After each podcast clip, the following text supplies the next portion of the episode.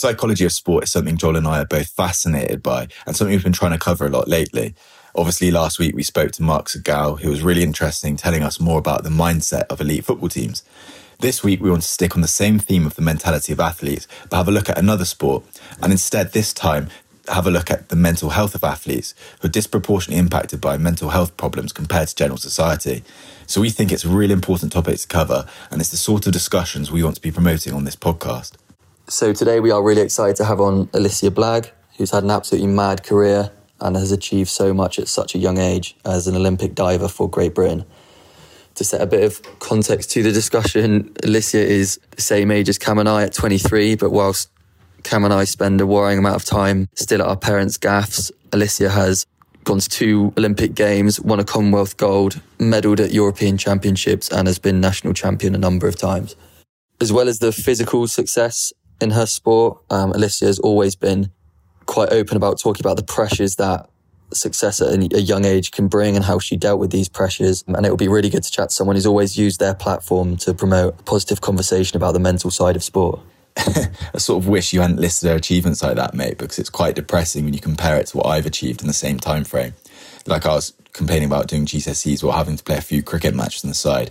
Yet she genuinely did her GCSEs while training for and competing at an Olympic Games. It's just mad how she's managed to balance all of that. But that's why I think she's perfect for this podcast because she's had the pressures of competing at the highest level and dealing with terrible injuries all at such a young age. And she's completely open to talking about it all and all her experiences as an elite athlete.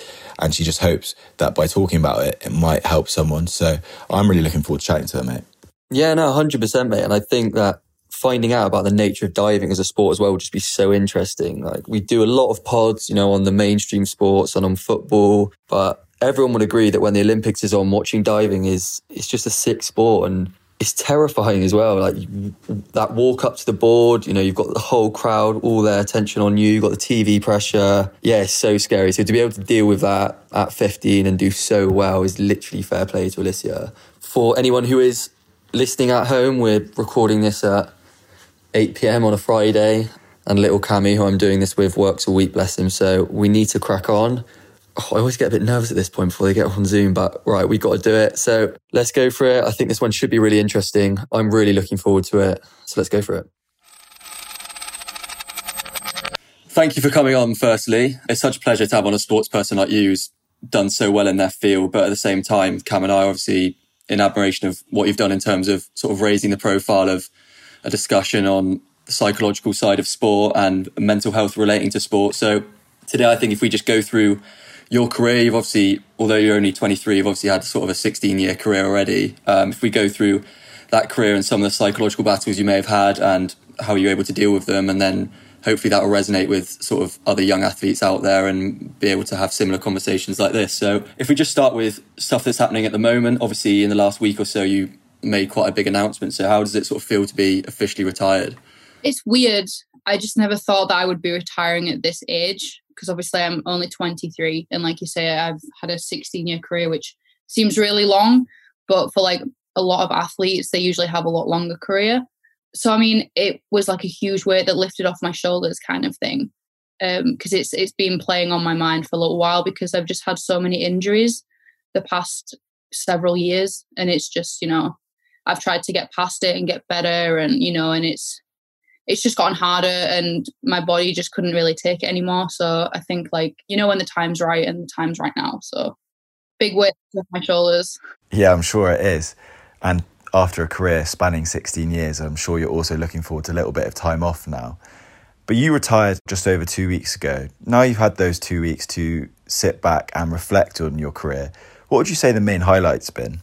Oh, there's been so many. I think for me, it was London 2012, like having to, like, well, having the opportunity to compete in a home Olympics.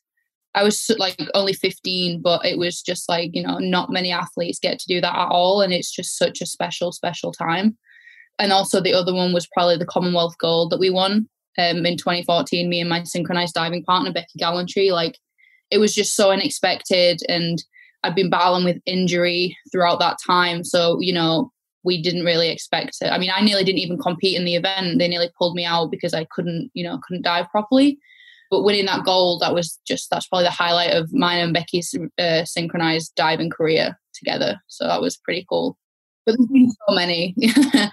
yeah, for sure. No, I, I guess with you, that's the thing. You've had such a long career already, even though you're only 23, and sort of it must have been full on from the age of seven. You haven't had a break yet, really. So, what is it like being so young and sort of being put in the limelight a bit and having to deal with the pressure of elite sport at such a young age?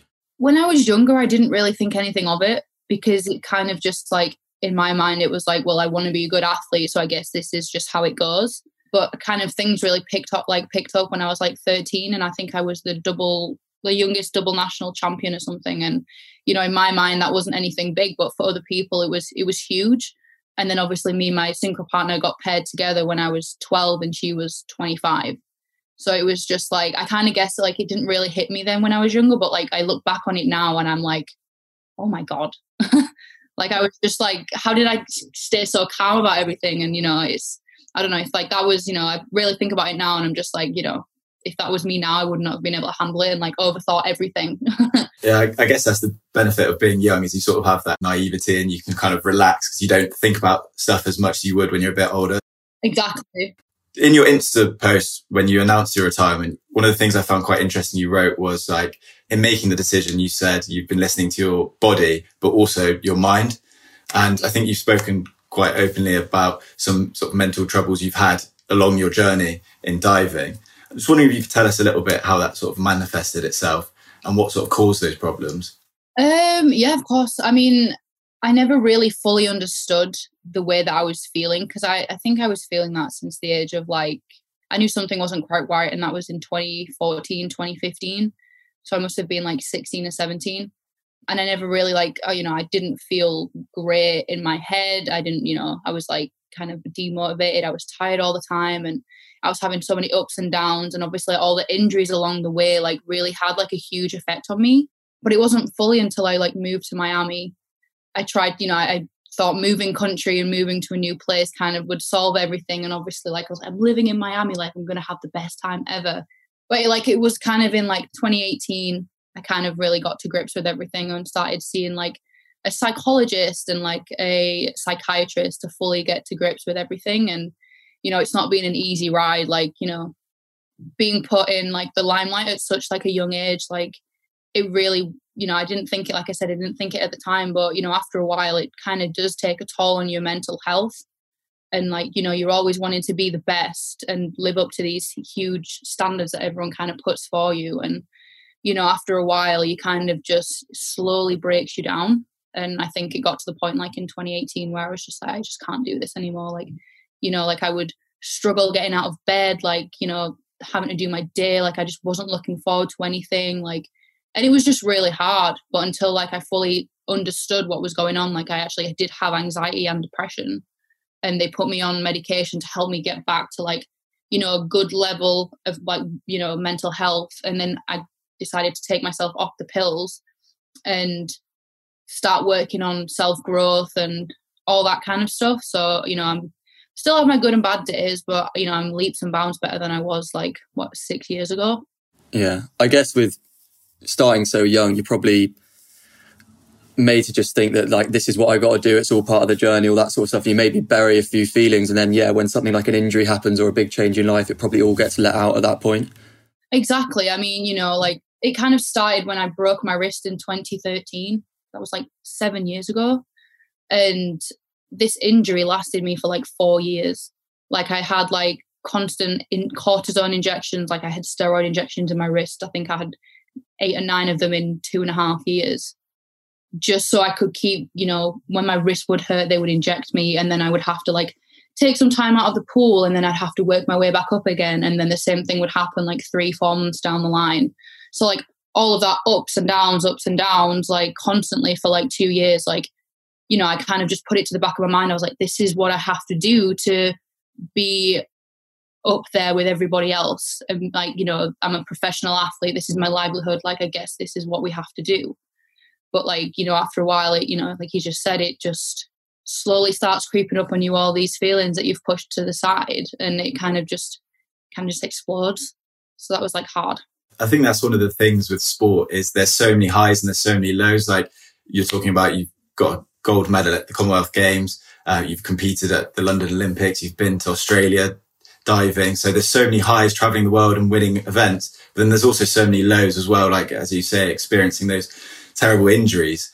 So that's probably why it's so mentally draining. It's just going through that sort of roller coaster of emotions of highs and lows. But talking about your injuries, how have they impacted your mental health and your mental strength? What what sort of things played on your mind whilst you were injured? God, I mean, it's impacted it hugely. I think, like you know, if I didn't have all these injuries, I'm pretty sure I would still be diving today. You know, I could work on my mental health, and I don't think it would be as bad as like you know if I didn't have these injuries. But like you know, like I just said, it was like the constant ups and then downs, and then ups and then downs, and then I finally got my wrist better while I was in Miami and I was like, things are looking up. Like, this is great. Like, I can finally, you know, focus on my diving career and getting better and my education. And I was really excited. And then, like, last year, I tore my labrum in my shoulder, which was my the reason why I've had to stop because, like, I had to get surgery on it.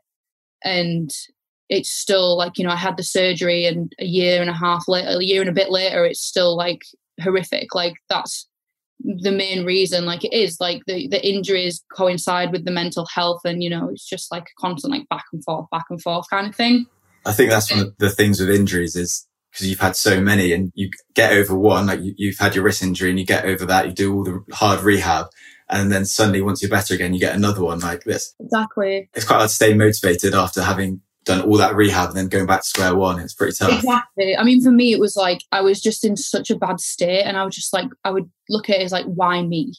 Like I would feel sorry for myself, and I'd just be like, this, this is how my life is. Like you know, like I guess I'm just prone to injury. I guess I'm prone to these like shit things happening to me, like these like bad things happening to me, and um, you know, it kind of just I would kind of dwell on it.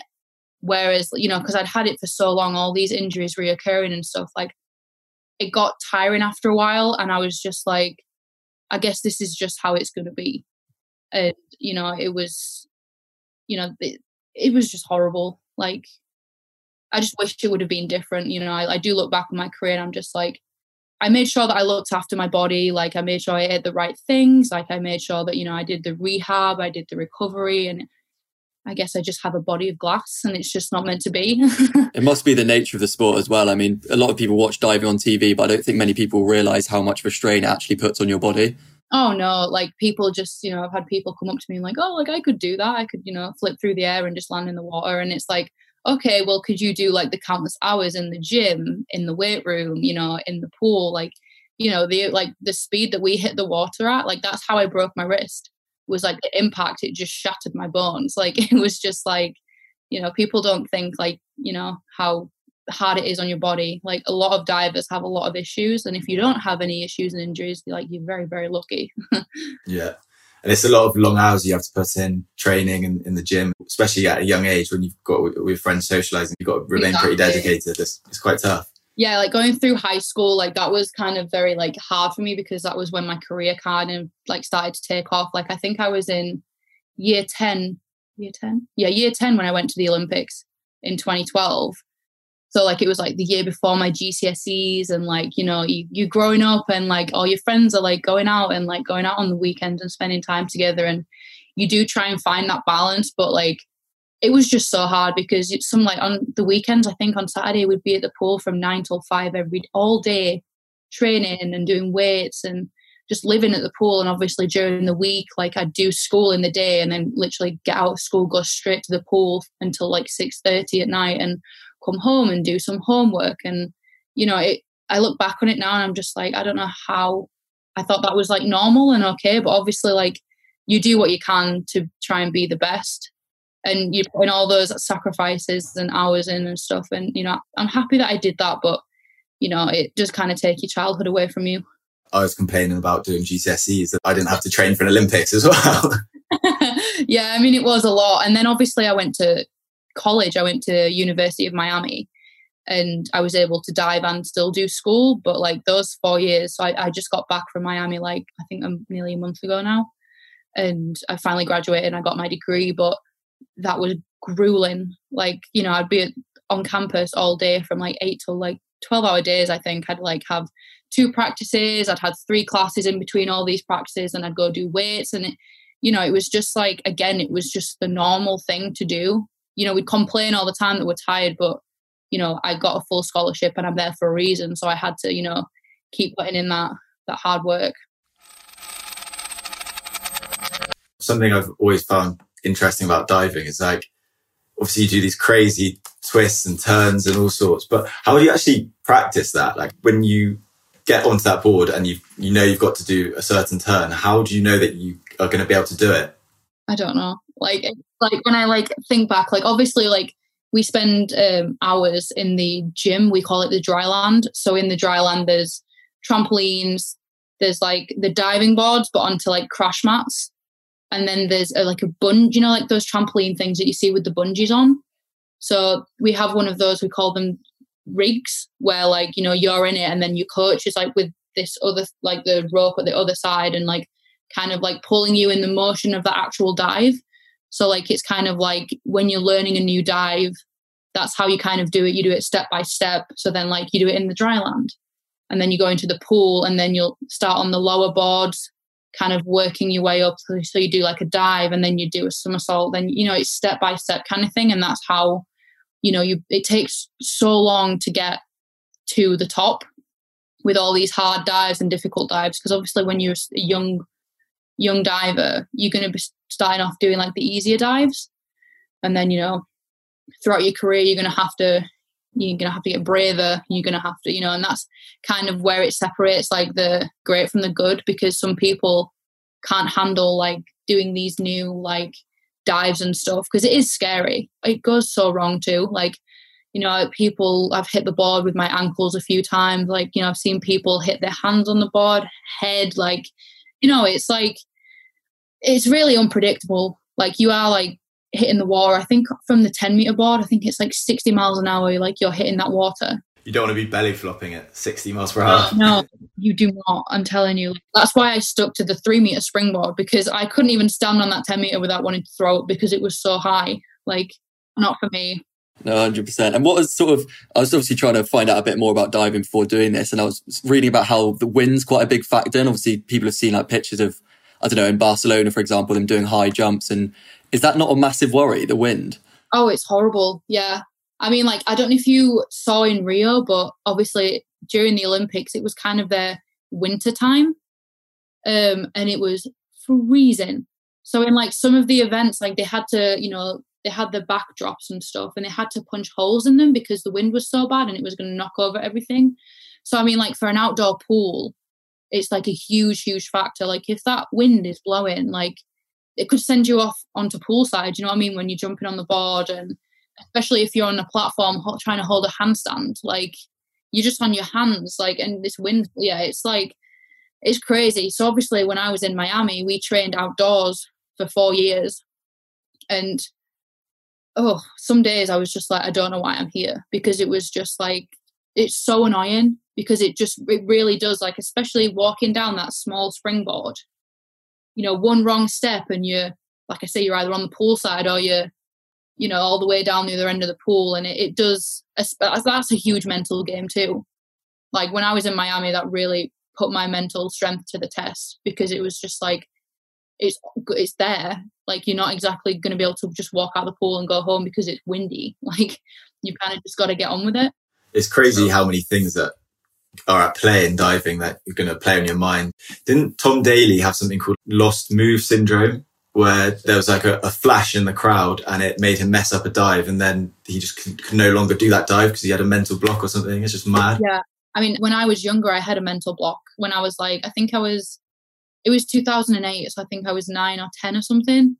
And it was the strangest feeling like you you know like like the same with tom you just can't go like you stood on the board and like in your mind you're just like how do you do this dive and you just physically cannot go. So I mean, like, there's just so many things that people don't even think about, and diving's great. yeah, one hundred percent. Like, it is fascinating. You get things in cricket like the yips or or in golf where, although you've been playing the sport for twenty years, you literally forget how to swing a golf club and it's so weird how the smallest thing like a camera flash can set it off i think that's just fascinating it is crazy, you know, like I can't believe that happened to Tom and bless his heart, like still to this day, like he still can't fully do that dive. And it's crazy how something so small can just trigger that. Like the mind is is a crazy thing, isn't it? Like just trying to like, you know, be a psychologist and try and help that. Like I don't understand how you would even start with that, you know. It's crazy. You've said about the US, you've said that they're maybe a bit more open and talking about things like mental health. Why do you think it is that they might be a bit more open over there? I guess like as soon as I got there, you know, we were offered a, a, psychologist, and my coach made me go see a psychologist every week. But also, like for me, like British diving, also they provided a, a psychologist for us too.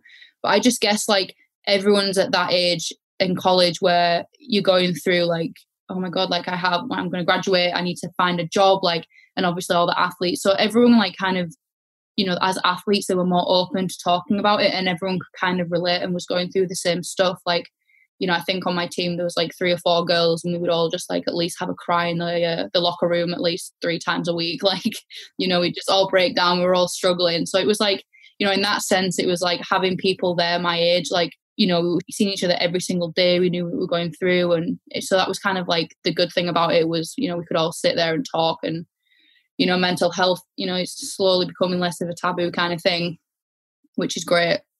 You know, more and more people are talking about it, and you know, but yeah, I mean, having friends my age over there just kind of was great. It seems like in the US that they are more open to talking about that sort of thing, whereas in this country it's almost it is a bit taboo, like you say. And I think particularly with athletes, they're meant to be strong and have no weaknesses. They don't really want to talk about having a weakness like that, even though it's not it's not a weakness. Yeah, I mean, for sure. Like when I was, you know, back in the UK before I'd even left at my left to go to Miami, like that was when I was going through really hard times. And, you know, I just, the kind of environment, it was just like, I just didn't want to bring it up. And I just didn't want to like, you know, make it known that I was struggling because I just wanted to like come off strongly. But I had like a, a great opportunity when we were at the Commonwealth Games in Australia in 2018.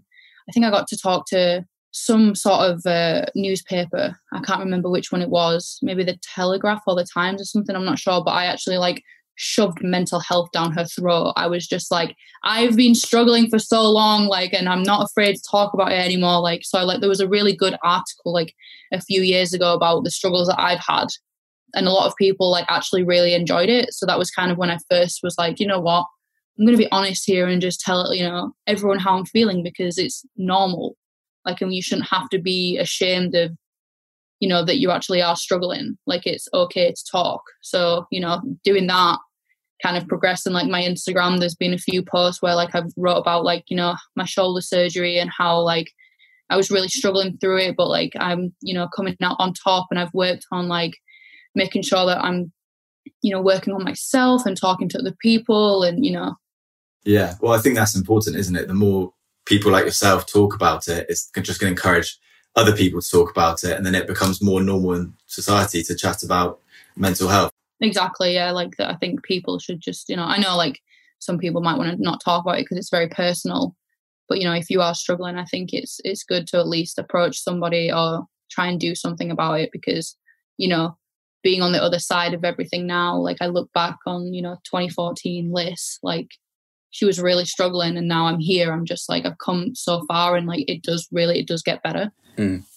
i think the, the sport of diving and divers in general seem to be seem to have done quite a lot to speak about mental health. I was obviously reading about stuff that Tom Daley has said in the past and how he's coped with certain mental health aspects. So, do you think the nature of diving as a sport is one that is likely to sort of impact its athletes negatively mentally? Watching a dive, it seems like you're up there. It's not a team sport. The attention is all on you in front of so many people, and it's those a sport based on really fine margins. So, I'm sure it must be something that impacts a lot of divers. Oh, definitely. Like you say, it's I mean it's not a team event other than like, you know, if you are doing the synchronized diving, which is with one other person. But I mean, you are up there and you are doing it alone. And everyone says like I didn't realize this until I kind of got to college, um, that how mental of a sport it is.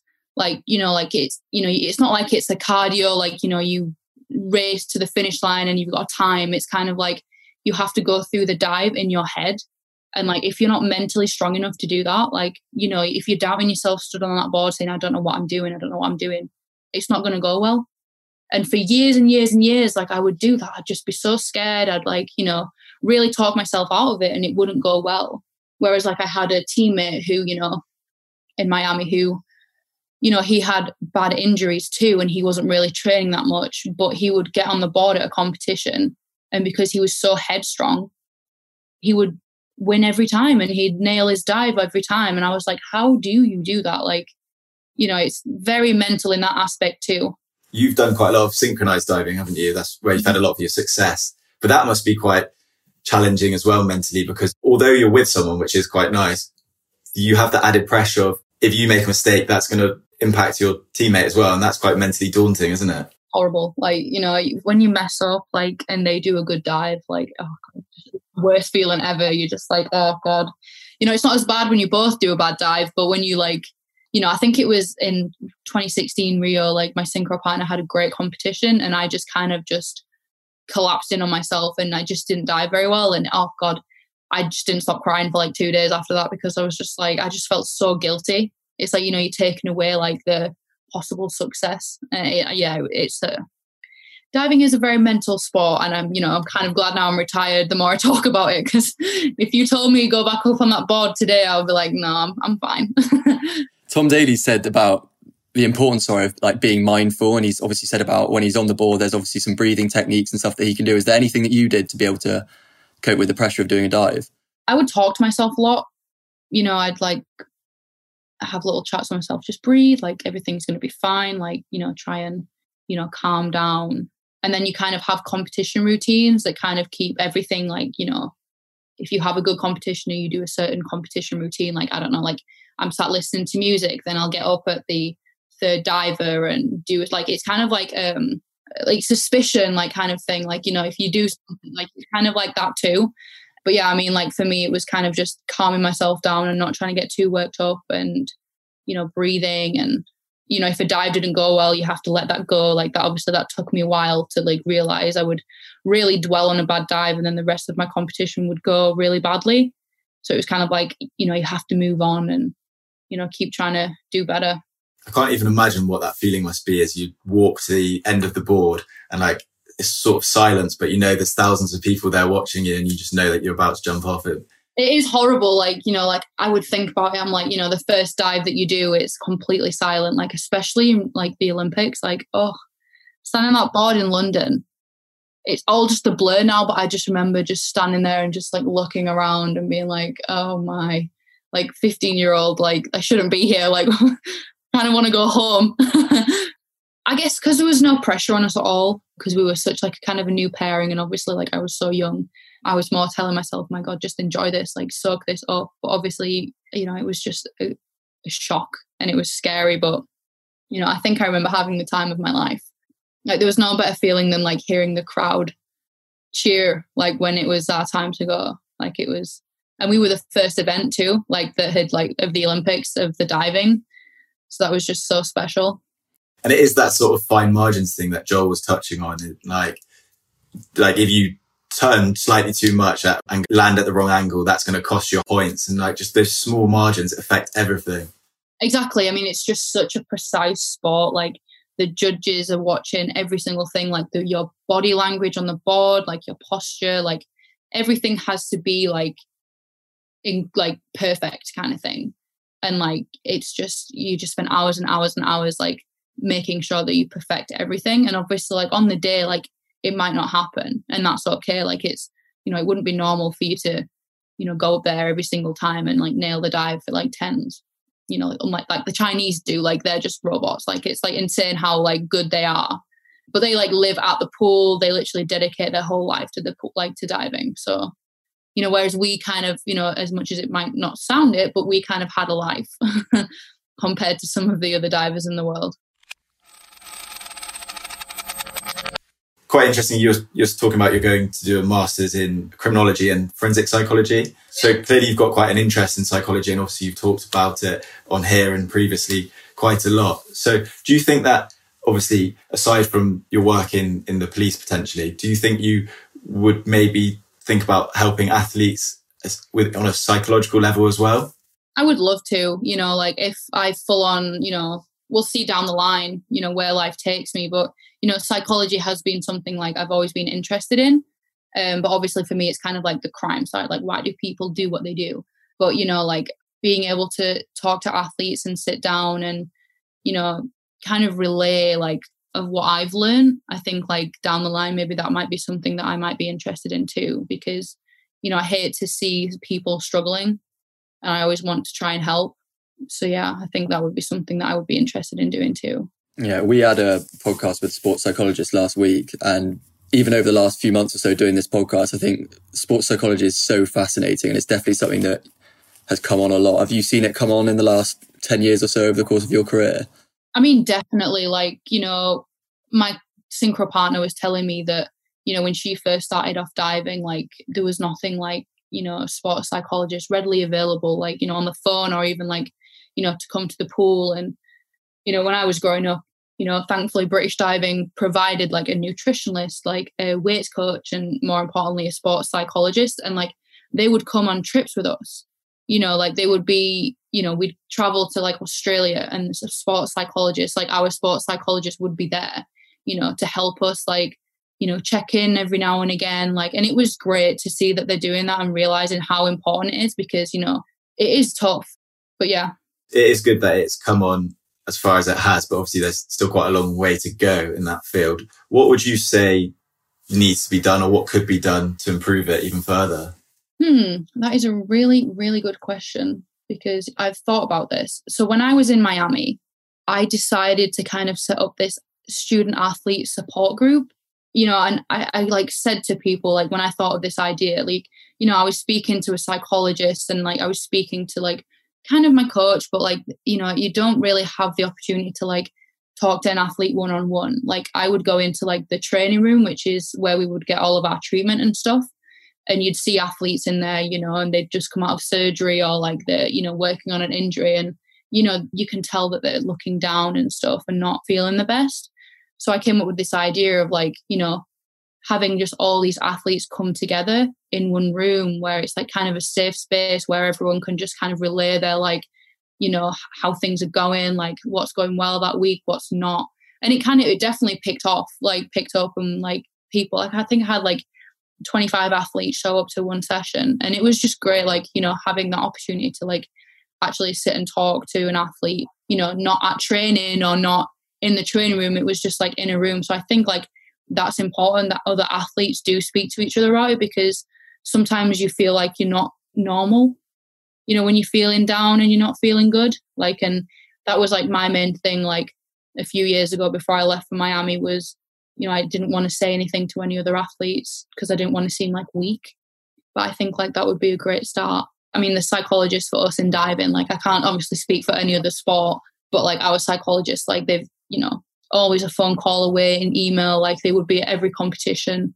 And like even when I was in Miami for those four years, like I would come back for the national events and the psychologist would still want to try and talk to me and catch up with me and see how I'm doing, even though I've not seen her in like a year.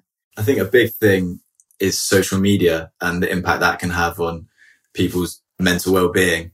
I mean, it seems like sports people are sort of seen as celebrities now so that fans sort of objectify them and feel like they can just criticize them on, on social media without actually feeling that they're a human who might actually get impacted by that. so, uh, what's your experience with social media? And would you advise other athletes going through the sort of journey that you've been through to use social media, or, or do you think maybe it's best to avoid it? I mean, for me, because you know, like you know, I do have a, a few followers on Instagram, but I never really like got like Tom Daley level.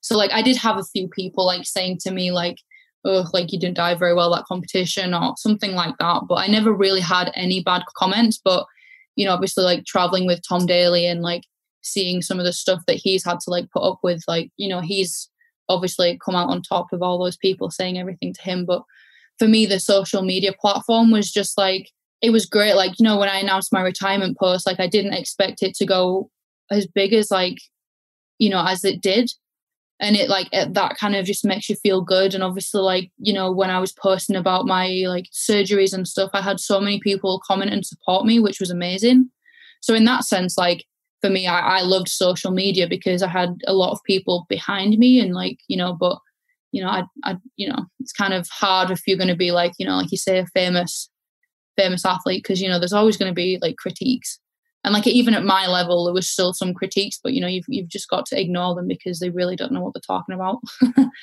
because like you're the only one, you know, training those many hours and putting in all that hard work, and you know, like deep down how you are doing. Like they probably sat on the sofa watching the event, like you know.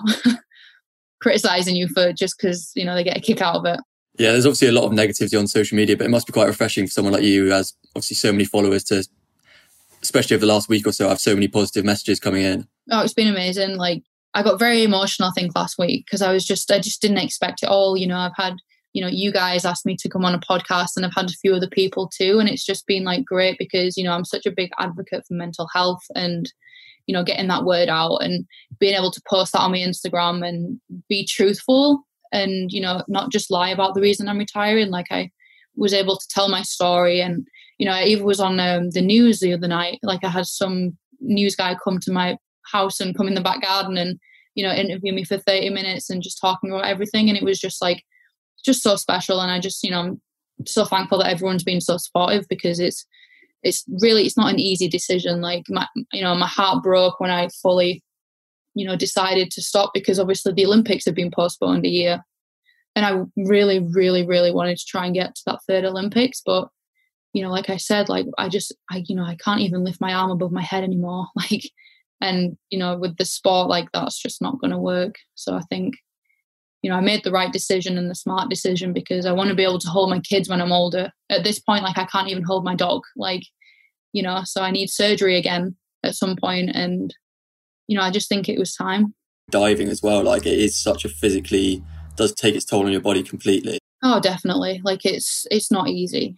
Like even though like, you know, my wrist and my shoulder hurt, like my whole body hurts, like, you know, my back is messed up, like my knees and everything. It's just like just for so many years doing the same kind of movements over and over and over again like it really like and especially your mind as well like that was the huge thing for me was my mind was just physically like kind of burnt out too. What would you say was impacting your mind so much? Was it the fact that you're having injuries or was it the pressure from competing at such a global level?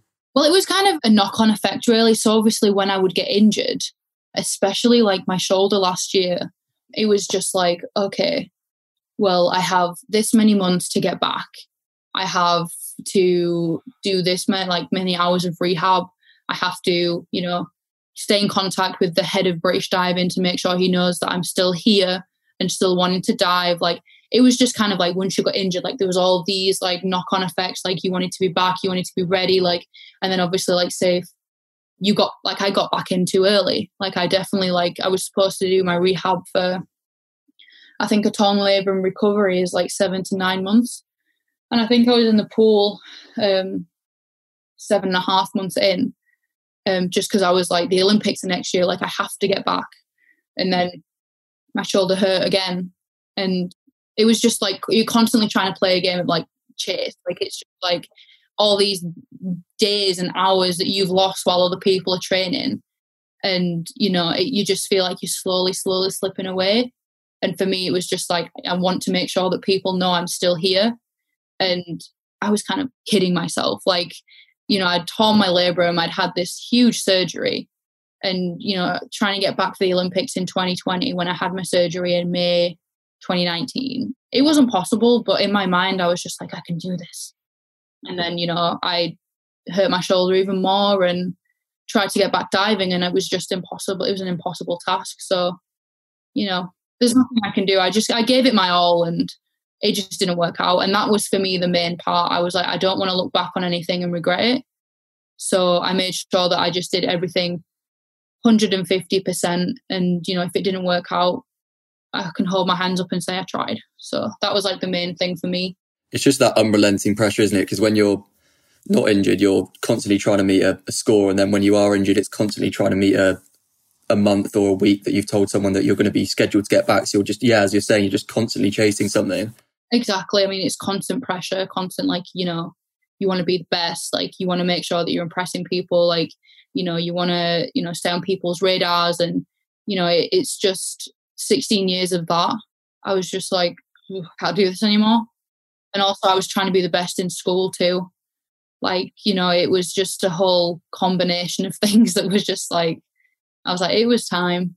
Yeah, definitely. I think it must be quite good for you, is obviously you could have not been as open as you have been about what you went through during your career. And it must be, you know, you can walk away from it knowing that you have been completely true to yourself and completely honest about, you know, the, the struggles that you went through. And maybe that can help someone else, you know, who's going through the same sort of thing or coming up on the same path as you. I mean, exactly. Like I, you know, I say like I'm a huge advocate for mental health and in anything. Like I'm so open about my life. Like, you know, ask me anything and, you know, I'll give you an honest answer because for me, like being mysterious and you know keeping my personal life and everything else that's been going on to myself like isn't going to help people in the future like i want to be able to like help inspire people and you know hopefully help people too and that was kind of like what i've always wanted to do. And to be able to like have the kind of smallish platform that i do have like you know it's still nice to you know get my message out there and you know it does get better. Like it's not you know you've got to keep fighting you know and just be kind of true to yourself. And you know it does feel nice being you know so open and free about everything because having an impact on anyone even if it's just one person for me is like huge i do think that the area you're going into and being a detective would be so cool and it is something that everyone has like seen on tv and definitely wanted to do at one point so is that something that you've wanted to do for a long time when I was younger, I actually wanted to be a physiotherapist. And then I started getting all these injuries, and then I was like, hell no. I was like, no, like I've spent too many hours and like with the physio with the physios and stuff. We don't want to go down that route. But no, like I guess like it's something that I've always been interested in and just always had a fascination for. And you know, all these Netflix documentaries about you know true crime and all that stuff like that's so up my alley. And it's just something that, especially at the University of Miami, like I just fell in love with because I did criminology as my major along with sociology. And then I've always been interested in forensics and stuff, but I just obviously all that time missed from school, it was just impossible for me to try and even go down that route of forensic science. Like, so I'm kind of just, I kind of settled with forensic psychology, and it's just something that I'm really passionate about and really excited to learn more about, you know, trying to get as many, you know, achievements as possible, which is why I decided to do this master's because you know, I felt like that for some reason I was like, a degree isn't enough. I need to go get a master's. As always, now diving's like pushed me to always try and want something more. But I've told myself we're stopping at a master's. I'm not going to try and get a PhD because that's just silly. Like, it's time to get, actually get a job because you know I've never had a job because I've always been diving. So you know I'm 23 and you know I talk to my friends all the time. I'm like, what's it like having an actual job? Like, what's the real world like? Jobs are overrated. I'd delay it as long as possible. Everyone's telling me they're like, just go to school some more. Like, keep studying. Go get another degree. Like, but no, I think I'm ready. Like, I'm excited. But I'll get back to you in a few years after I've actually been in the real world, and I'm like, you know. Please do, and whether it's just a master's or a PhD, whatever you do, I do hope you enjoy your retirement and enjoy your well deserved time off. Yeah, right. All right. Well, thank you guys so much. Nice to meet Cheers. you guys. You too. See you later. Bye. If you're one of the few people who's still listening at this point, thank you for carrying on all the way through to the end. But you might be quite surprised to hear us carrying on chatting at the end of the podcast. Um, but we've been listening to a bit of feedback, and people have been saying that it would be good to have a little bit of a wrap up at the end of each episode. So that's what we're doing here. Um, but yeah, I thought it was really interesting to hear about diving. I mean, I'd be lying if I said I knew loads about diving as a sport before today's podcast, but now I can genuinely say that I'm a fully converted fan. I mean, before I don't think I ever properly appreciated how much of a psychological challenge diving is, but now I can just see there are so many different mental aspects at play.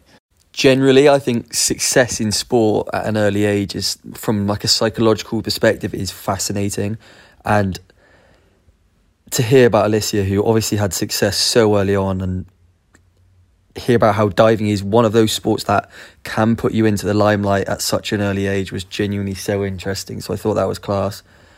Like 15 going in the Olympics. I was such a little weirdo at 15. I can't imagine going on national TV and especially doing a sport like diving in front of all those people actually mad. But for me, it's also like I'm genuinely terrified of heights. So the thought of walking to the end of a 10 meter board and having to jump off and flip through the air genuinely scares me a lot. So to have to do that combined with the pressure of competing at the Olympics in front of thousands of people, I mean, I think it's fair to say neither of us would have had that in our locker. If you do enjoy what Cam and I are doing, or even if you don't enjoy what Cam and I are doing, um, please do leave a rating. Genuinely, one star to five star, any feedback is much appreciated and can help us because we are just getting to grips with it at the moment. Um, but yeah, obviously, we hope there's not that many haters because we're actually putting some effort into this and that would be pretty dead. Um, and on Instagram as well, at Giving the Game Away. Um, we are upping our work rate with the content on Instagram and we are going to give you some previews of some really cool projects um, that we've got coming up aside from just the podcasts. So thank you, everyone, and stay tuned for next few weeks.